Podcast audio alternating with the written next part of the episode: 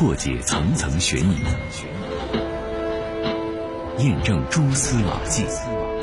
铁线圈啊，烧成一个团儿，引起了侦查人员的重视。这个人我看不清楚了，但是他穿的什么衣服我记得很清楚。灯啊很亮，最后确定是横排尾灯的卧车。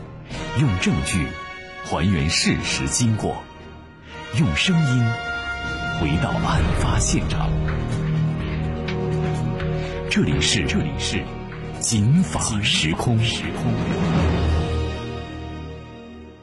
大家好，欢迎收听今天的警法时空，我是姚博。有那个伏特加没？饭店老板儿子的同学来吃饭。四十三度。我一想，我说要是出去买去，我也不知道那酒什么样，是吧？我这卖酒，知道我这酒，我知道我这酒是是好赖，是吧？酒后同学对同学下毒手。给我打电话，同学说是孩子出事了。我说是吗？我说赶紧去了。一提起这个事，我的精神都快不好，已经就是。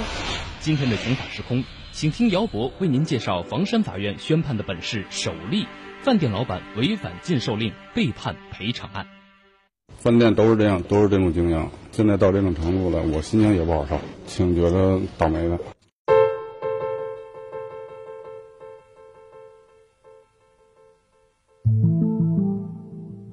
说这话的人是本市房山区一个开了一个小饭馆的李老板。说这话的时候，他可不是在自家的饭馆，而是在房山区人民法院。他当时呢，在法庭是作为一个民事赔偿案件的被告，而且被房山法院判决承担了十万块钱的赔偿损失。那大家可能想，这李老板是卖了什么不合格产品啦，还是卖了假酒啦？不是。李老板呢，是因为给未成年人卖酒了。据了解，这也是本市第一例由法院判处的，因为饭馆老板给未成年人卖酒而被判决赔偿损失的案件。这个案件要说起来，还得回到二零一二年的二月份。李老板在本市的房山区的防疫路边儿开了一个叫“四川饭店”的小饭馆儿。这一年的二月十五号的中午，有十几名就在旁边的那个中学的初中生，这就来到了李老板的饭馆吃饭。李老板把孩子们安排到了最里面的那个最大的包间。这些孩子他认识，因为这些孩子呀都是他儿子的同学。那天他儿子也来了。李老板回忆说：“他们在这儿吃饭呢，时间吃的时间长，我们在外边营业，他们就出来进去的，就上厕所。”包间里很热闹呀，因为其中两个孩子呢是被职业高中录取的，于是呢班长小于特别组织了这个聚会，给这俩孩子庆贺庆贺。但是呢吃着吃着，有其中的两个孩子这就走了出来，来到了前台找李老板要买酒。李老板回忆说：“他说喝酒喝酒，我们就是也是劝着不让喝，说你说嗯给点酒喝吧。”我说你们都这么小，我说不能给你们酒喝。他说那么的不给酒，嗯，我们出去买去行吗？我一想，我说要是出去买去，我也不知道那酒什么样，是吧？我这卖酒知道我这酒，我知道我这酒是是好赖。于是李老板就卖给了他们八瓶啤酒，还卖给他们四个二两装的白酒。孩子们拿着酒，这就进了包间继续吃喝。不过吃着吃着。李老板觉得今儿这群孩子好像有点什么问题。他回忆说：“其中两个孩子就说说那个上厕所怎么还没回来呀？进去看看吧，出去。说到那一看，说那儿蹲着呢，拍他肩膀，没事吧？他说没事。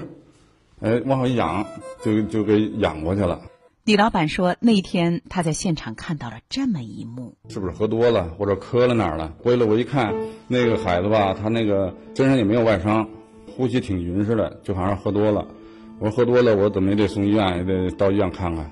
结果送到房山医院，一做 CT，说是脑出血开颅。受伤的孩子叫小韩，李老板是怎么也没想到自己的经营场所能出这样的事儿，他更没想到孩子的伤势这么重。于是呢，这边呢他先垫了急救费，那边就赶紧把小韩的父亲给叫来，说起那天的事儿。小韩的父亲告诉记者说：“给我打电话，同事说让你孩子出事了。”我说：“是吗？”我说：“赶紧去了。”在那路上，医生就给我打电话，说不行了，抢救了，孩子也不行了，那眼那眼睛瞳孔都散了。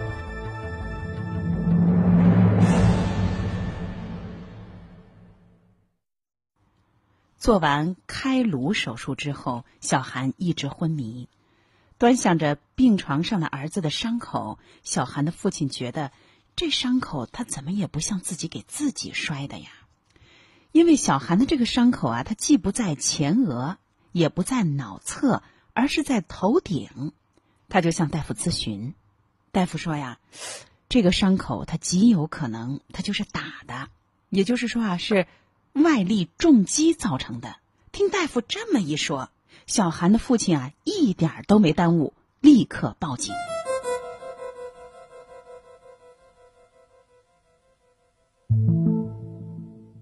经过初期侦查，警方把犯罪嫌疑人这就锁到了和小韩一桌吃饭的一个孩子小刘身上。原来，小刘那天呢，就坐在小韩的身边。因为敬酒喝酒，这两个人语言当中就产生了摩擦。于是呢，趁着小韩去上厕所，这小刘呢就跟在他身后，而且手里呢偷偷的攥着一个啤酒瓶。当小韩低头上厕所的时候，这个小刘就猛地扬起了这个啤酒瓶，重重的砸在了小韩的头顶。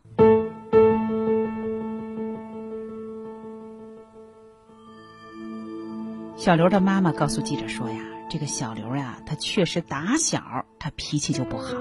原先他父亲活着时候，教育这方面就不怎么那什么，他脾气不好，说骂就骂，说打就打。小刘打人的这个过程，当时并没有人目睹，而且小韩当时受伤被人发现的时候，伤口也没有大面积的出血，所以大伙儿呢也没想到啊。”小韩呢是被人打成这样的，不过面对医院的分析报告和公安机关的侦查工作的报告，小刘还是供认不讳了自己的罪行。在案发的第二天，也就是二月二十六号，小刘因为涉嫌故意伤害罪，被房山公安分局刑事拘留。三月三十号，被房山区人民检察院批准逮捕。六月八号，以涉嫌故意伤害罪。这就被检察院公诉到了房山法院，案子来到了法院，因为案发的时候这个小刘啊还不到十六岁，而被害的小韩更小，还不到十五岁，都属于未成年人，所以这个案子的那天没有公开审理。而后呢，在八月底，房山区人民法院就小刘故意伤害罪一案作出了一审判决。咱们回到那天的庭审现场。一块来听主审法官刘莹当时宣读了一个什么样的判决结果？判决如下：被告人犯故意伤害罪，判处有期徒刑八年，赔偿在民运动原告人医疗费、营养费等经济损失共计人民币十五万七千零九元。未成年人伤人，那也不是说啊就不负刑事责任的。刑事责任的部分判下了之后，这事儿远远没了。因为经过抢救，小韩呢是保住了一条命，但是确定一级残。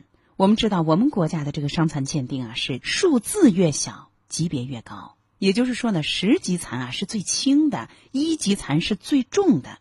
一级残呢，相当于什么？植物人。也就是说呢，终身需要全面的照顾和护理。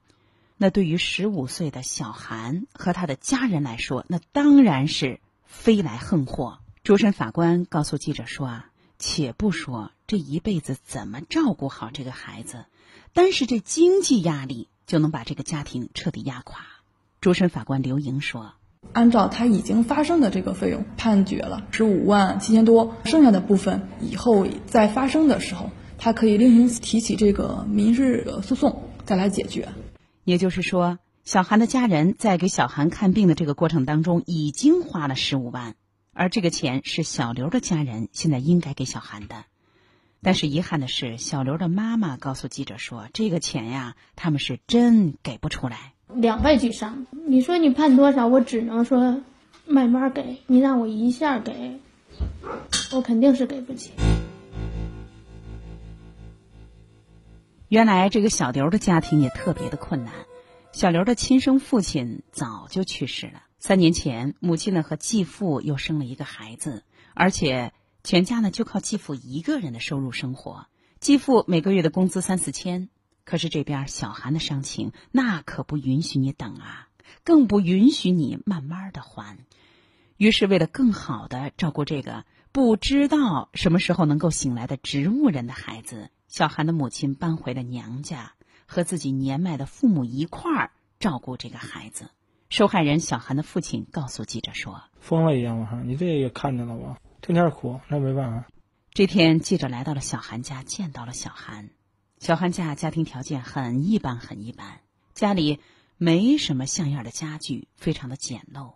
小韩一个人躺在一个双人床上，整个家庭的气氛忧郁而沉重。也不知道是不是因为记者进来了，小韩的全身啊，当时还抽动了一下。看着记者抱歉的表情，小韩的妈妈直摆手。她说呀：“没事儿，最近常出现这种反应。从一个多月上那个检查那做高压氧之后，没做成就开始这样，就天就抽开了，身体不适，没准儿他这个。”记者帮着小韩的妈妈，这就一块儿给这个身高已经一米八的大男孩子。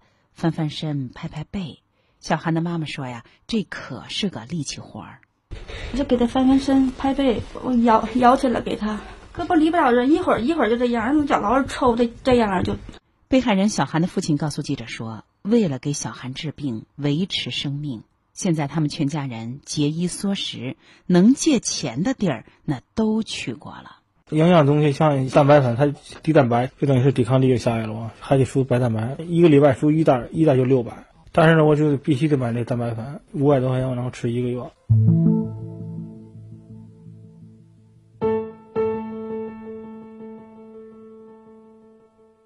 到了这一年的年底，经过咨询律师，小韩的父母把小刘的父母，还有饭店的李老板，还有聚餐的组织者班长小鱼。这就一块儿诉到了房山区人民法院，要求共同赔偿自己的各项损失二百多万。那听到这儿啊，大伙儿想，小刘把人家孩子伤了，小韩呢告小刘的父母，那能理解，因为毕竟未成年人嘛。小刘的父母是监护人，告聚餐的组织者这事儿也不鲜见。但是告饭馆的李老板，李老板他也没参与啊。据了解，这一告。这就告出了本市第一起消费者因为商家违反禁售令，也就是禁止售酒给某些特定的人的命令，而把商家告上法庭的案件。小韩的父亲告诉记者说：“正是因为李老板给未成年人卖酒，违反了《未成年人保护法》和《酒类流通管理办法》，他的行为是违法的。”小韩的父亲说。向未成年人卖酒，造成这严重的后果了，你就为这后果负责。那咱们一块儿来看一下《中华人民共和国未成年人保护法》是怎么规定的。这个法律法规规定，禁止向未成年人出售烟酒，经营者应该在显著位置设置不向未成年人出售烟酒的标志。如果说这孩子呀都一米八了，你也看不出来他是不是未成年人，那你就应该主动要求他出示身份证件。另外，二零零五年的七月一号，商务部也颁发了一个规定，要求全国酒类的经营者不准向未成年人出售酒类商品。所以，小韩的父亲认为，自己不是因为小刘家赔不起钱，这就把李老板拉来垫背，而是这是法律赋予自己的权利，李老板有违法行为。这天开庭了。在当天的庭审的过程当中，作为第一个因为啊把酒卖给了未成年人而被诉到法院要求赔偿的经营者李老板，那是觉得特别的委屈。李老板说：“就应当这个打人方这个承担责任。对于我售酒不售酒，要说让我承担多少责任，我不认可。我觉得这么多学生喝这点酒，应当是没问题，喝不多。毕竟这事儿它属于刑事责任，跟我没有多大关系。”饭店都是这样，都是这种经营。现在到这种程度了，我心情也不好受，挺觉得倒霉的。我这是售酒是不对，但是我也没说让他打架。再说喝这点酒，他也不可能说喝喝醉酒打架。所以说我也觉得就挺挺冤的。比如说，要是说一家子来了，你说要两瓶白酒，有时候家长也给都给孩子倒。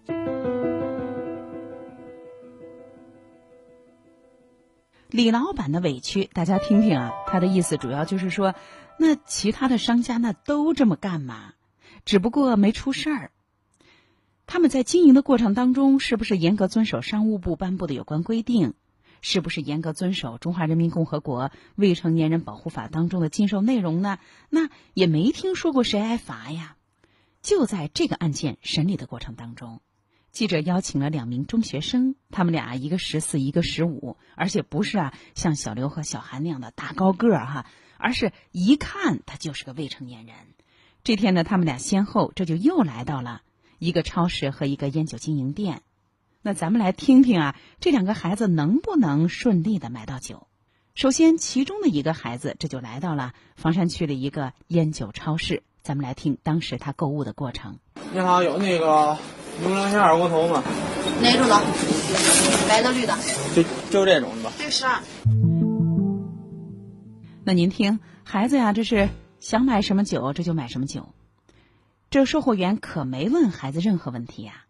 那第二位初中生来到了路边的一个烟酒小卖部，咱们还是来听听他能不能顺利的买到酒。有那个伏特加没？有，这多少度的？四十三度。您听，这价格不菲的洋酒，孩子这指一指，老板呀就赶紧从这货架上拿下来给孩子看，向孩子兜售。那这孩子站在柜台外头，那还背着一个大双肩的书包呢。这老板在柜台里就爬上爬下。给孩子找酒。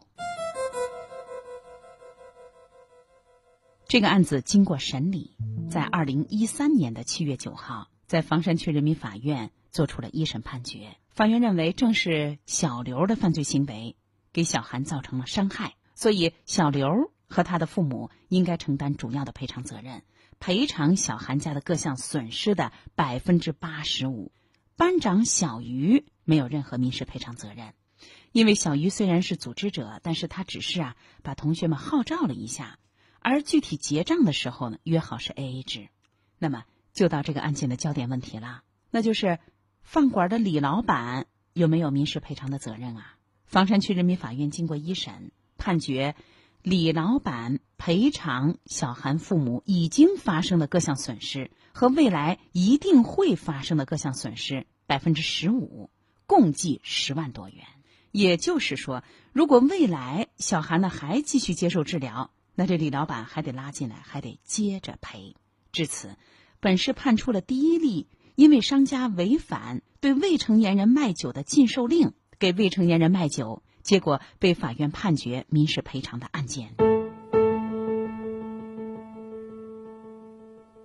宣判后，说起为什么判李老板赔偿百分之十五的损失。主审法官张黎给记者解释说。他向未成年人售酒，还是有法律明确的禁止性规定，应当是明知的。因为他本人的孩子呢，跟这些学生都是同学，相应的就有一定的过错。嗯，还有一个也考虑到说，啤酒瓶还是一个作案工具，关联性可能就略高于其他一般的案件。基于这这么几点考虑吧，价值平衡这么一种考虑，就是让他承担了百分之十五的责任，绝大部分的责任呢，还是由这个刑事犯罪人跟他的家人承担的。案子宣判了之后，我也电话采访了中国消费者协会的法律顾问邱宝昌。他认为，法院判决李老板赔偿各项损失的百分之十五，这个判决是于法有据的。呃，我认为他是违反了安全保障义务，向未成年人销售的酒。第二，伤害案件发生在酒店，因为根据《消费者权益保护法》的规定，消费者在经营场所享有人身财产安全权利，经营者呢有义务保障。当然，虽然这种受伤不是酒店直接加害的，但是他应该要有安全保障义务，综合考虑让他去承担适当的民事责任，我认为是于法有据的。就我们的相关的部门、相关的单位都应该要忠实的履行法律法规，要尽到审查的严格的审查义务，要确保我们的法律能够落实。那么，以往类似的案件当中，为什么这一类的卖酒的李老板他就没有被追究过民事责任呢？当然，这也跟李老板啊所谓的“我自身运气不好”有关。因为有的李老板他给孩子卖酒，那可能孩子喝了晕晕乎乎就回家了，没干一些伤害的事情，没发生事故，或者说这事儿没发生在买酒的地方。于是呢，也许没发生互相伤害这样的损害案件，也许呢发生了不在喝酒的地方，也没人想到会找这老板，所以呢，法律责任呢就没有被有关部门追究。有的呀，就有可能是工商管理部门做出相应的处罚，那也是行政处罚，而且这一类处罚咱们也不常听吧。可是李老板不是啊，孩子们他都认识，知道是初中生，还卖酒了，喝了酒之后，这伤害案还就发生在他的饭馆里，所以这个因果关系就特别的直接。所以您看，绝大多数商家都把这个。对未成年人禁止卖烟卖酒这个禁售令当成一纸空文，觉得啊，那我要卖了呢，你能把我怎么样？中国未成年人权益保护法学会的秘书长张雪梅就认为，这种做法和商家的自我利益的定位有关，当然更和他们的商业道德、法律意识有关。张雪梅说。我们说这些经营场所，它的身份审查的义务是一定的，是基础的。它毕竟不是公安机关，所以他在审查这个身份的时候呢，他们也会有局限性。我认为呢，行业自律是必须的。既然国家法律做出了规定，我们的法律的拳头就不能打在棉花里。比较各个国家在这方面的法律来说，我们国家针对这类经营场所的处罚的这种责任的条款还不是最严厉的。比如说在德国，它可能就会涉及到一些刑事责任。我们国家目前现在还没有，呃，这个。责任严格到这样的一种程度，以往违法的成本低，监管的手段缺失，让法令形同虚设。但是啊，今天呢是六一儿童节了，在今天的这个节目当中呢，我们给大家介绍这个案件，就是希望有类似心态的经营者，包括网上的电商，你要认识到法律不是摆设，不该卖的就是不能卖，也可能。在禁止向未成年人卖烟卖酒的这个问题上，有一些法不责众的现象，或者您在网上卖啊比较隐蔽，也许呢这些人这么做啊都没事儿，可是，一旦摊上事儿，您自己也可能都会付出巨大的代价。有时候呢，违法会给商家带来眼前的利益，而且实实在在，所以呢，有了这样的一种思维模式和行为模式，那迟早就会给自己带来风险。这就是本市法院判处的第一例因为卖酒给未成年人而被判处赔偿的案件。今天的警法时空就是这样，姚博感谢您的收听。